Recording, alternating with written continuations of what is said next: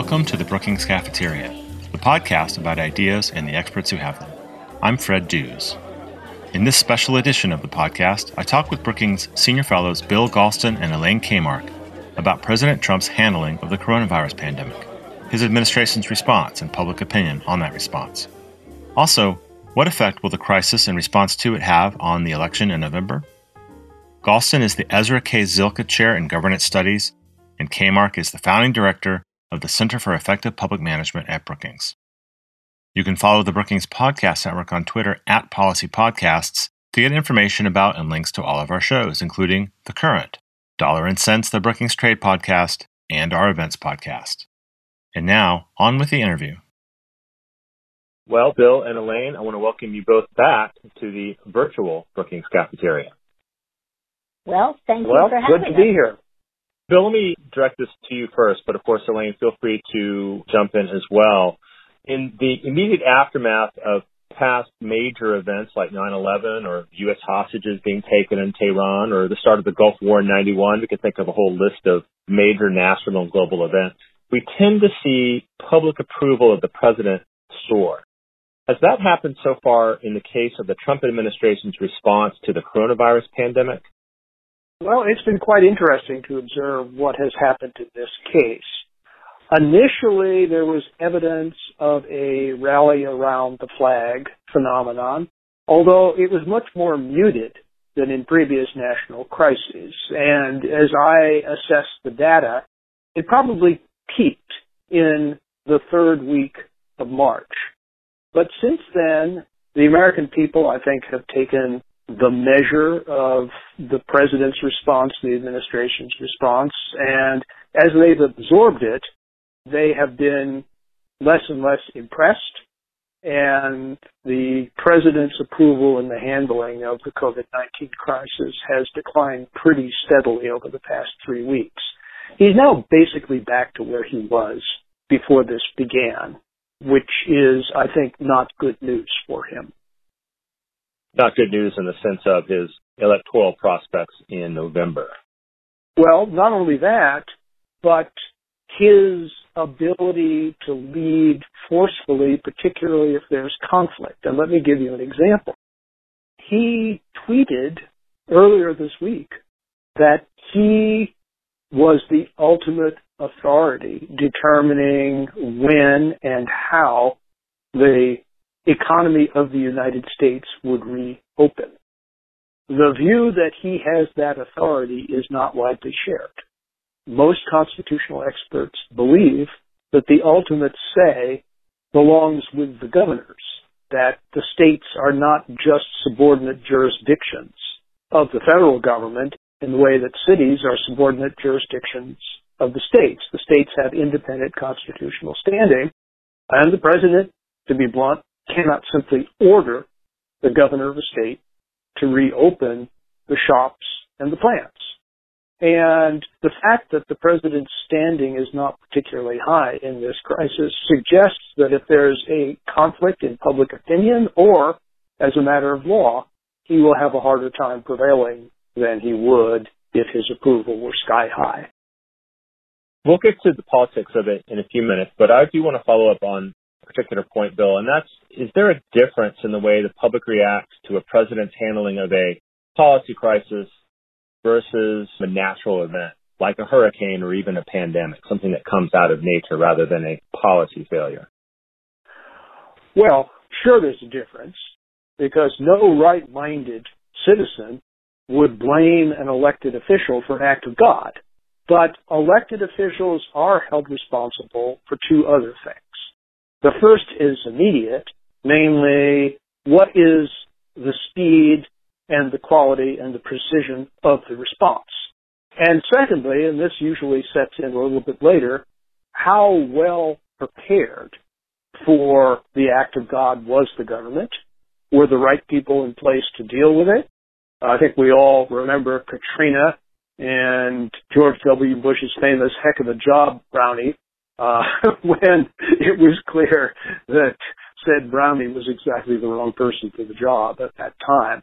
And so, yeah, there is a difference, but I think the similarities are more important than the differences.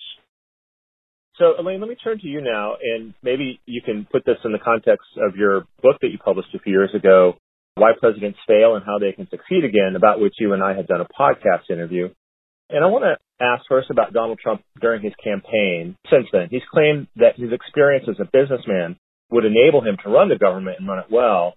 And a lot of people think that running the government isn't much different than running a business. So, what, Elaine, is your reaction to that assertion? Well, let me talk about this at different levels of government, okay? So if you have run a car rental agency, quite large, you are probably very, very competent to lead the Army's motor pool because the motor pool of the Army does essentially what Avis does, make sure that there are cars ready, cleaned, and mechanically in good shape and ready to go at all times. Okay? So there are many aspects of the government, operational aspects, that have their analogs in the private sector. And those pieces of the government actually can often benefit from the private sector. But the White House is not an operational unit at all, far from it.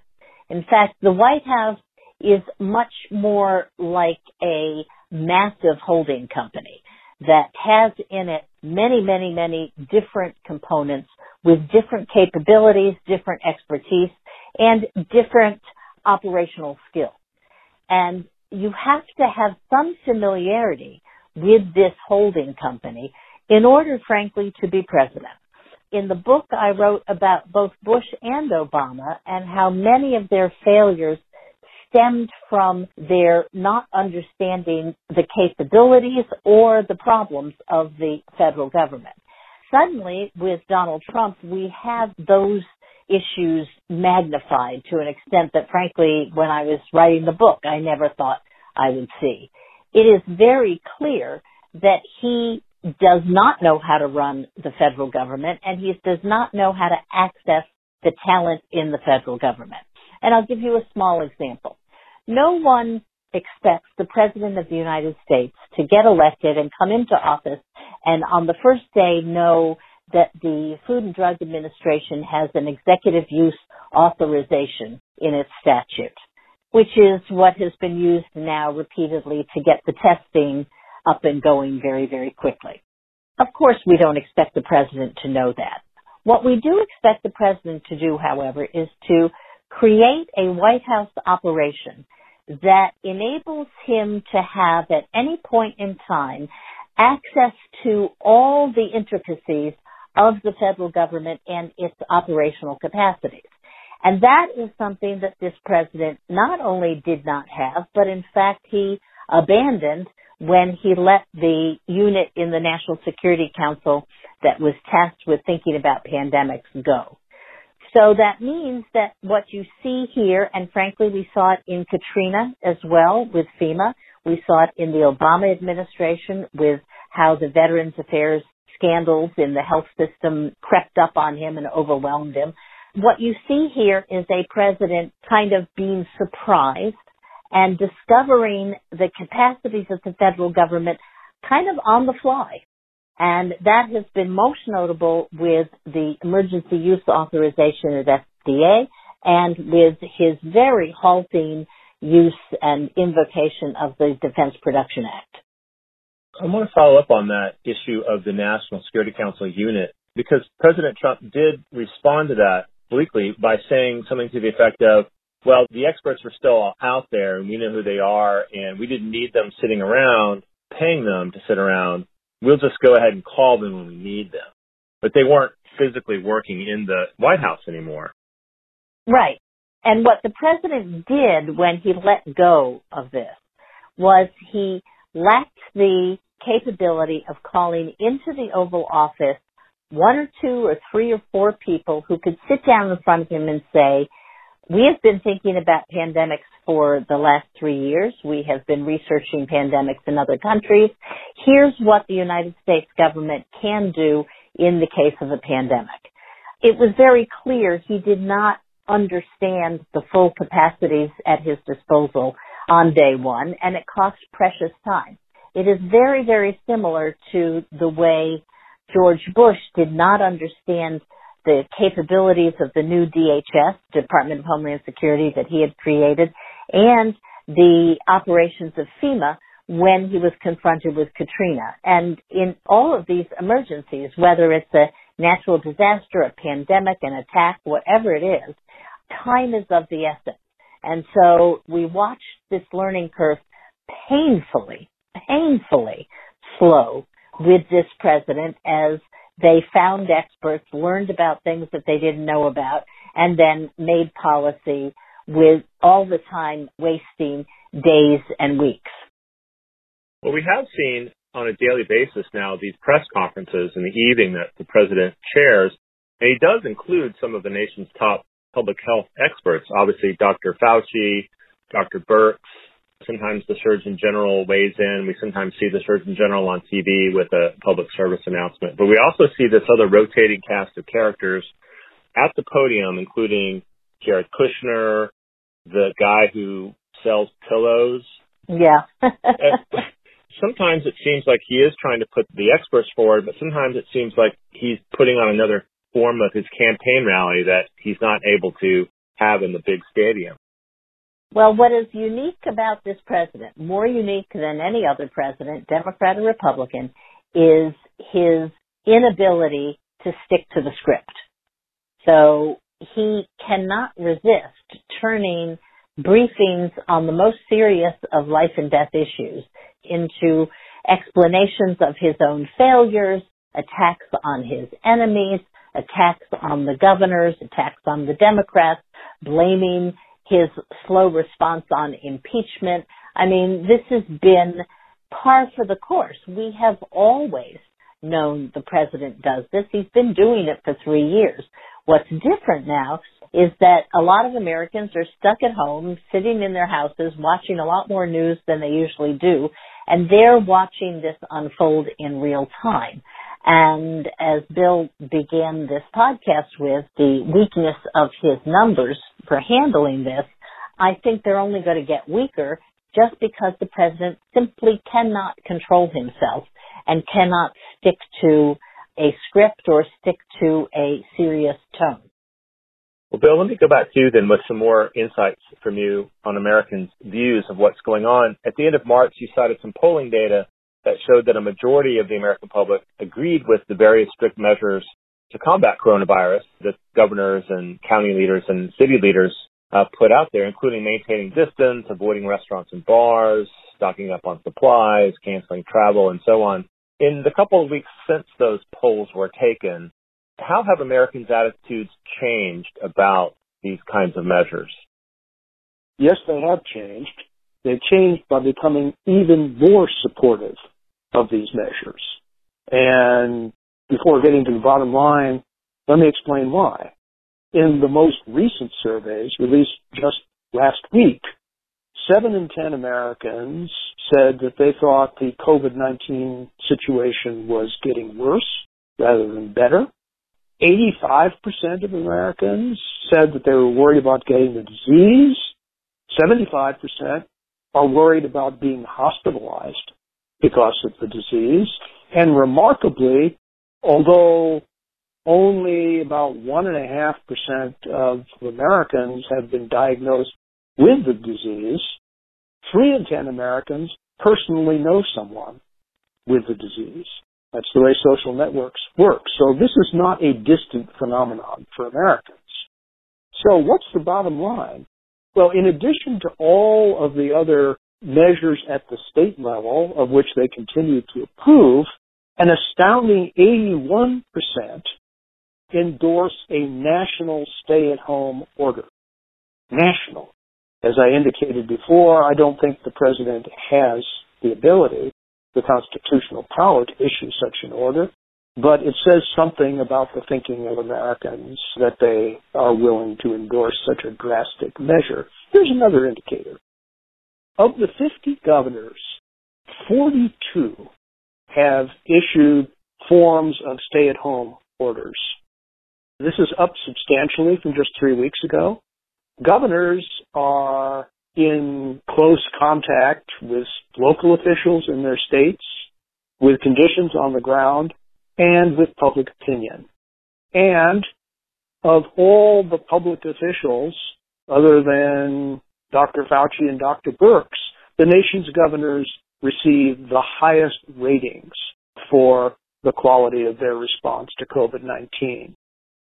So I think that is additional evidence that the American people, for whatever reason, are strongly supportive of the measures that have been taken and continue to be.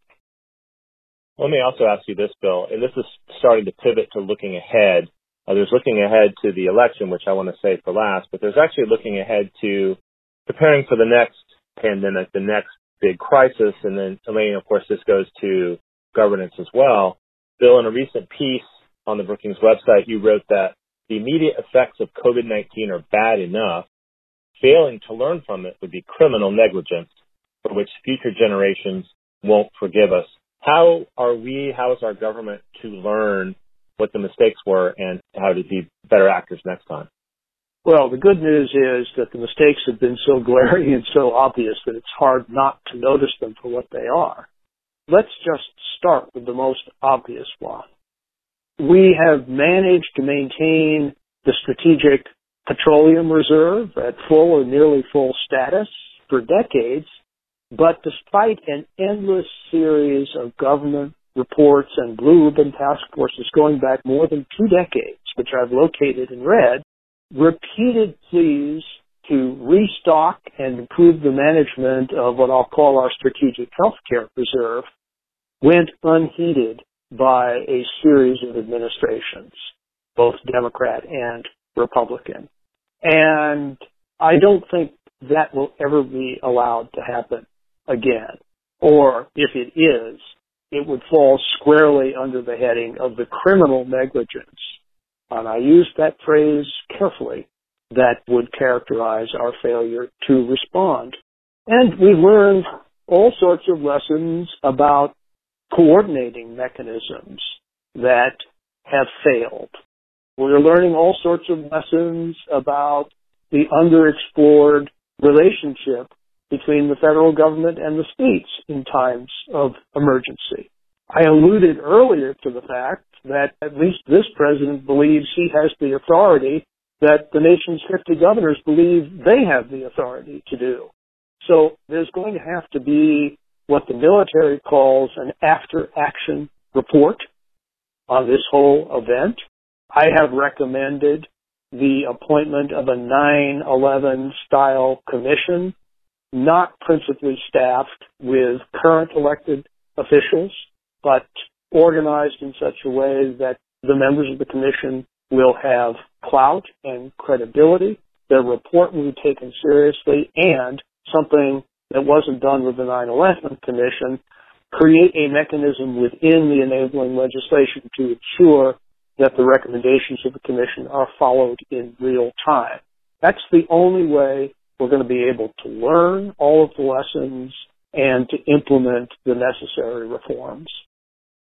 Well, let's look ahead in another way, and that's politics. Obviously, presidential election is in November, about seven months away. What events are both of you watching now that you think will be on voters' minds in November? And corollary to that, to what extent do you think that the coronavirus pandemic has already become and will continue to be a new political fault line in the American body politic? Well, I think it's going to be the big story in November in just so many ways. Right now, the governors, including some Republican governors, are working hard to get ready for voting in November. That's the first challenge in front of everyone, is making sure that everyone can vote safely. President Trump again spoke inaccurately when he said that he's not for remote voting of any sort because there's lots of fraud in it. There's no evidence of fraud in vote by mail options. And in fact, if anything, they are safer and more less corrupt than voting in machines just because it is harder to hack the ballots and you have actual paper ballots that can be kept and recounted. So the first battle, so to speak, that's being waged here is to make sure that everybody can vote. This is not rocket science, right? We know exactly what to do And the good news is that already, as of our last election in 2018, only 62% of the voters voted in person. In other words, 38% are already voting remotely, either in an early voting option, absentee ballots, or in a vote by mail state. So the trend line has been going away from in-person voting for the 21st century, for most of the 21st century. That would continue regardless of whether or not the virus was still a threat. But I think we have to assume that the virus will still be a threat and there will be people in November who are afraid to go out and vote. And to the extent that the remote voting options can be increase their capacity, I think we're going to have a very healthy election, probably with a very big turnout. Now, it is inconceivable that the president's behavior in this crisis, no matter what you think of it, it is inconceivable that this will not be the major issue in the fall. And in fact, we saw in Hurricane Katrina, which happened in President Bush's second term, not his first term, but we saw his approval ratings take a dive after Hurricane Katrina. And the important thing is they never recovered. He went on to lose the House of Representatives in the 2006 midterm elections, and of course, the Republicans did not win in 2008. So we know that these major events and the presidential response to it have an enormous impact on the election. I think it's absolutely clear that this will be the defining event of the election. Bill, can you comment on this? I think it's an emerging trend that the coronavirus pandemic is itself becoming politicized. It seems to be a new political fault line in American politics. That's true to some extent. Although in many of the public reactions, especially to specific measures that the government takes or doesn't take, the American people have been far more united and bipartisan than has been the case for most other issues for many years. When you get majorities of 75 or 80 or 85 percent saying the same thing, then by definition, that is going to be strongly bipartisan because otherwise in a divided country you'd never get numbers that high. And if you look at the breakdowns of the statistics, they confirm this. It is only when the issue turns away from specific policies and towards the assessment of the president's behavior that partisan splits begin to reemerge. Now, to be fair, there's a gradation here. And Republicans tend to think that it will be safe to go back to work to a greater extent than Democrats do. But I really do think that in the main, this has been more of a unifying event than a polarizing event. And why not? The virus is not selecting for Democrats or Republicans or independents. It is an equal opportunity killer. And I think most Americans are perfectly aware of that. Here's the question that interests me. Ever since the Great Depression of the early 1930s, presidents have been held responsible for the performance of the economy, which frequently they get credit that they don't deserve and blame that they don't deserve. The economy will certainly not be in the kind of shape in November that the president and his political advisors thought it would be as recently as February. And if the president is held responsible for the fact that unemployment is still very high, that growth may be modest if there's any growth at all, then of course the election is bound to go very badly for him. If the American people are willing to draw a distinction between the condition of the economy and the behavior of the president, then it is possible that Mr. Trump will not be punished as badly as he would be otherwise. But if I were a betting man, I would think that the poor state of the economy would be folded into whatever the general approval or disapproval of his handling of the coronavirus might be. I would just say that as the reporting digs into when was the White House notified, the old question that goes back to Watergate, what did the president know and when did he know it? As the press dig into that question, there has been a steady drumbeat of embarrassing stories showing essentially a president who was not interested in intelligence briefings, a president not particularly interested in his National Security Council, not particularly interested in hearing from his HHS secretary, and on and on and on. Those things are damaging because they go to the central question of the president's competence. Americans have these unwieldy expectations of the president. They expect the president to know everything all the time and be responsible for everything all the time. Presidents are always angry about this because frankly they're always surprised by stuff that happens. And yet an effective organization of the executive office of the president means that it can help enormously a president not be surprised. And it can help a president look to be on top of things at least more quickly than President Trump was. And these stories are coming at a fairly rapid clip, and I suspect there will be more and more of them.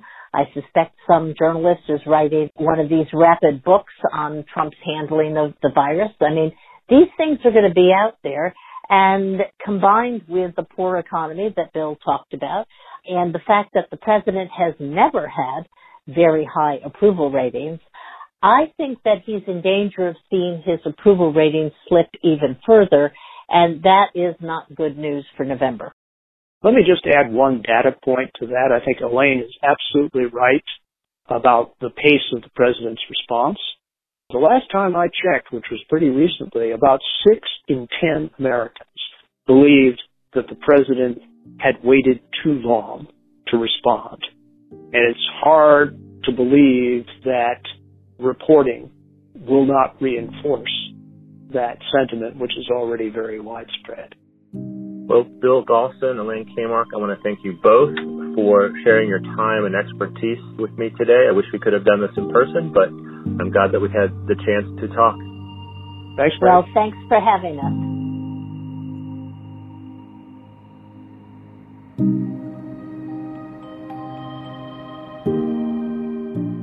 to get more content from Brookings experts about coronavirus, including Elaine's and Bill's analyses, visit our website, brookings.edu/covid19.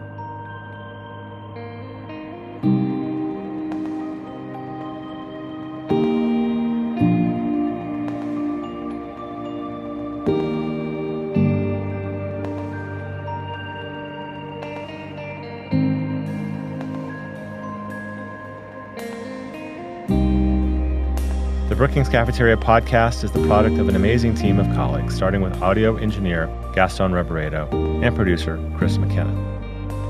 Bill Finan, director of the Brookings Institution Press, does the book interviews, and Lizette Baylor and Eric Abalahin provide design and web support.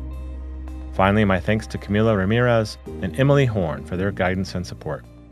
The Brookings Cafeteria is brought to you by the Brookings Podcast Network, which also produces Dollar and Cents, The Current, and our events podcasts.